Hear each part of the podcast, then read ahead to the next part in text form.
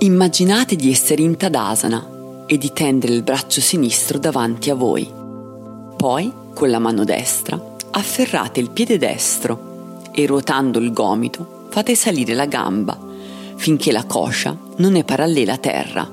Il braccio e la gamba hanno formato un anello e siete su un piede solo, in equilibrio, in una posa affascinante e complessa chiamata Natarajasana la posizione del re della danza. È un asana dedicato a una particolare forma del dio Shiva, il quale, pur essendo solito restare a lungo immobile in meditazione, è anche capace di abbandonarsi a una danza sfrenata e improvvisa, una coreografia così coinvolgente da avvolgere tutto il mondo nel calore del fuoco Siamo Francesco e Alice e questo è I miti dello yoga, un podcast che cerca di svelare, raccontando una storia, cosa si nasconde dietro gli asana fatti sul tappetino.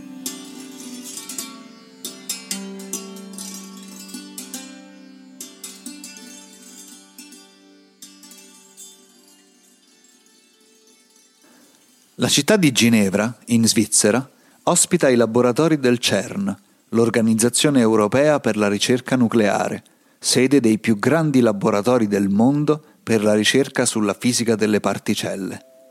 Il CERN è il luogo in cui è nato il web e gestisce il più grande acceleratore di particelle sulla Terra, dove si è riusciti a produrre e misurare il bosone di Higgs, la cosiddetta particella di Dio. Eppure, nel cortile di questo santuario della scienza c'è una statua di due metri che raffigura un dio. È quella di Shiva Nataraja, donata al CERN nel 2004 dal governo indiano. La statua, oltretutto, non lo raffigura mentre fa l'asana che porta il suo nome, ma ricalca l'iconografia classica di questa versione del dio Shiva.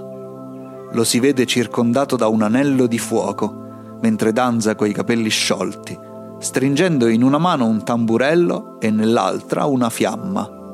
Ha un piede sollevato e con l'altro schiaccia una strana figura, una specie di bambolotto dal volto deforme. Questa strana statua è frutto di una lunga tradizione artistica. Già nel X secolo d.C. si producevano in Tamil Nadu, cioè nel sud dell'India, grandi statue di bronzo che raffiguravano Shiva in questo modo. Ed è proprio in Tamil Nadu, nella città di Chidambaram, che sorge il più importante tempio dedicato a Shiva Nataraja. Circondato da quattro torri arricchite da statue colorate che raccontano le gesta di Shiva, il tempio è famoso soprattutto per le mura di una di quelle torri, quella ad est. Scavate nella pietra nera del muro, infatti, ci sono delle danzatrici ognuna di esse incorniciata da una piccola cella rettangolare, mentre eseguono tutti i 108 passi di danza descritti nel Natya Shastra, il trattato sulle arti performative. Questa antica opera in versi, scritta in sanscrito, è alla base non solo di tutti gli stili di danza indiana, ma anche della musica, della recitazione, della scenografia, del trucco, dei costumi e di qualsiasi cosa sia legata all'arte di mettere in scena i sentimenti. Secondo quest'opera, lo scopo dell'arte è trasmettere il rasa, il gusto, una qualità che non può essere definita, ma che chiunque abbia visto uno spettacolo sicuramente conosce. È quella cosa che trasporta lo spettatore in un'altra realtà, concepita dall'autore ed espressa dall'artista in cui ogni spettatore, per quanto sia diverso dall'altro, può percepire l'essenza di ciò che lo lega a tutti gli esseri umani, la parte più profonda della sua coscienza. Non è un caso che il tempio dedicato a Shiva Nataraja si trovi proprio a Chidambaram. C'è una vecchia storia che racconta che un giorno lontano, quando Chidambaram non era che un villaggio, proprio lì si riunirono 10.000 saggi erano tutti uomini esperti nell'arte dello yoga e in quella del sacrificio e si erano dati appuntamento lì con le loro mogli e i loro figli proprio per formare una grande comunità guidata dalla loro conoscenza. e dopo anni di convivenza in cui si erano scambiati le loro conoscenze, i 10.000 saggi si convinsero che tutto quello che avevano imparato fosse frutto della loro arte, e cioè della straordinaria capacità degli uomini di trasmettersi la conoscenza. Insomma, non avevano più bisogno degli dei, avrebbero potuto procurarsi da soli tutto ciò che gli serviva. Ma molto lontano da lì, sulla cima del monte Kailash, il dio Shiva sedeva in ascolto, assorto nella sua meditazione. La superbia dei diecimila sceti lo preoccupò molto, perché se gli uomini credevano di non aver bisogno degli dei, significava che la fine del mondo era vicina. Ridestatosi, il dio Shiva scese sulla terra e oltrepassò le porte del villaggio di Chidambara, ma agli occhi degli uomini appariva sotto un altro aspetto. Si presentò esattamente come gli piaceva vivere, nudo, sporco, con il corpo coperto di cenere e capelli arruffati, raccolti in un grosso nodo sulla cima della testa. Quando entrò nel villaggio, subito ad accoglierlo si presentarono i diecimila saggi che lo governavano. Quando chiesero a Shiva chi fosse, lui rispose di essere semplicemente un Bhikshatana, cioè un mendicante. I diecimila saggi conoscevano le regole dell'ospitalità e accettarono di buon grado di accogliere il viandante, invitandolo a restare per la notte. Allo stesso modo, però, le mogli di diecimila saggi furono ben contente di questa decisione, perché il mendicante, scarmigliato e nudo, le aveva riempite tutte di desiderio.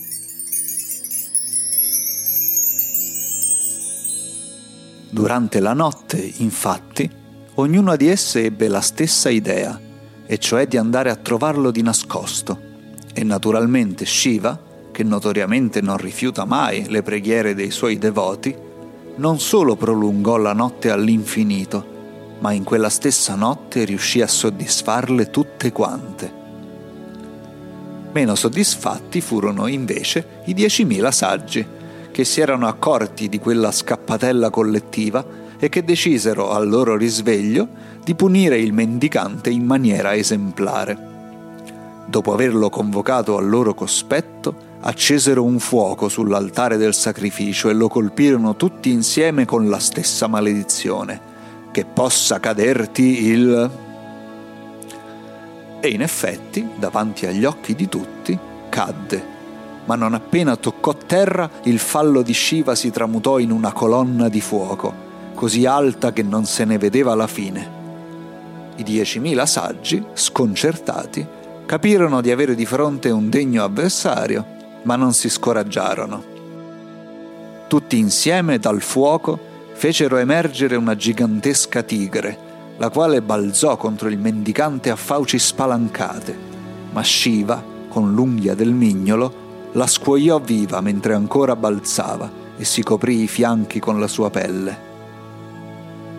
Esterrefatti, i diecimila saggi evocarono dal fumo del fuoco un enorme serpente nero che strisciò verso il mendicante, ma più si avvicinava, più rimpiccioliva, finché Shiva non lo raccolse nel palmo della mano e se lo mise al collo, come un gioiello. Disperati, i diecimila saggi ricorsero alla loro arma segreta. Dalle braccia del fuoco evocarono una creatura mostruosa, un omuncolo deforme, a malapena capace di camminare, con il volto di un bambino e un nome terribile. Era Apasmara, la smemoratezza, una creatura demoniaca che terrorizza tutti quelli che si dedicano alla conoscenza. Si dice che sia lui che con il suo tocco fa sparire dalla mente cose che fino a un momento prima credevamo di conoscere alla perfezione e che sia sempre lui a non farci uscire le parole di bocca o a farci dire cose che non pensiamo. Tutti in India sanno che Apasmara non può essere ucciso, perché se nessuno dimenticasse mai niente o non sbagliasse mai quando parla, la conoscenza si otterrebbe senza sforzo e perderebbe il suo valore. ma il nano mostruoso avanzava verso Shiva con le braccia tese e minacciava di toccarlo. Allora il dio rivelò la sua vera natura. Con un balzo, Shiva atterrò col piede destro sulla schiena di Apasmara, spezzandogli la spina dorsale. Il serpente che Shiva aveva al collo scese subito ad avvolgere Apasmara tra le sue spire, tenendolo in vita. E così, in equilibrio sulla smemoratezza, né viva né morta, Shiva iniziò a danzare. Battendo il ritmo col suo tamburello, si sciolse i capelli e si abbandonò alla danza, e ben presto tutto intorno a lui si incendiò e le fiamme avvolsero il villaggio di Chidambaram e i diecimila saggi e le loro mogli. E poi, dato che tutto inizia dall'acqua e finisce nel fuoco, la danza di Shiva coinvolse l'intero universo e lo bruciò del tutto, finché di esso non rimasero che cenere e residui anneriti, come dopo una serata davanti a un grande falò.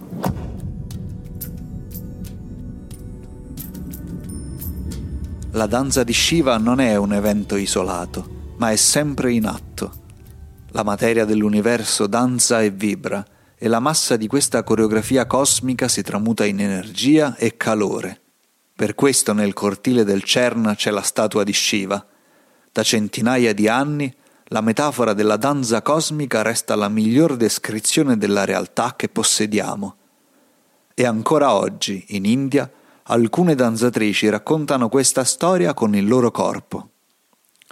Sono ballerine che portano in scena i passi della Bharatanatyam, uno degli otto stili della danza indiana classica, e tra i loro passi ce n'è uno chiamato proprio Nataraja. Si fa su un piede solo, prendendosi l'altro piede con una mano e formando così un cerchio, simbolo dell'eterno ciclo cosmico. Con la mano libera la danzatrice mostra agli spettatori il palmo. È un gesto chiamato Abhaya Mudra, che si trova anche nelle statue di Shiva Nataraja e che invita a non aver paura. L'universo verrà dissolto, ma poi rinascerà, perché in realtà nulla si crea e nulla si distrugge. Tutto semplicemente danza.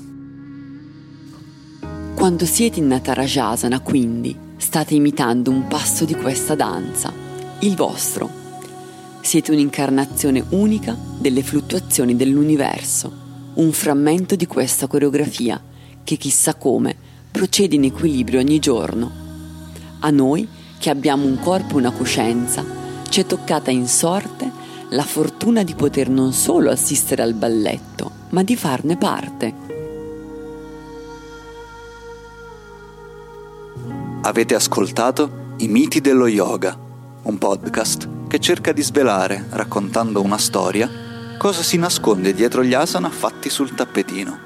Siamo Francesco e Alice e vi ringraziamo per l'ascolto. I miti dello yoga è un podcast scritto da Francesco Lo Sapio, con le voci di Francesco Lo Sapio e Alice Merlini. La post-produzione audio è di Matteo Scandolin. Se il podcast vi è piaciuto, potete iscrivervi alla nostra newsletter. Andate su imitidelloyoga.substack.com o cliccate sul link in descrizione, così saprete sempre quando esce un nuovo episodio.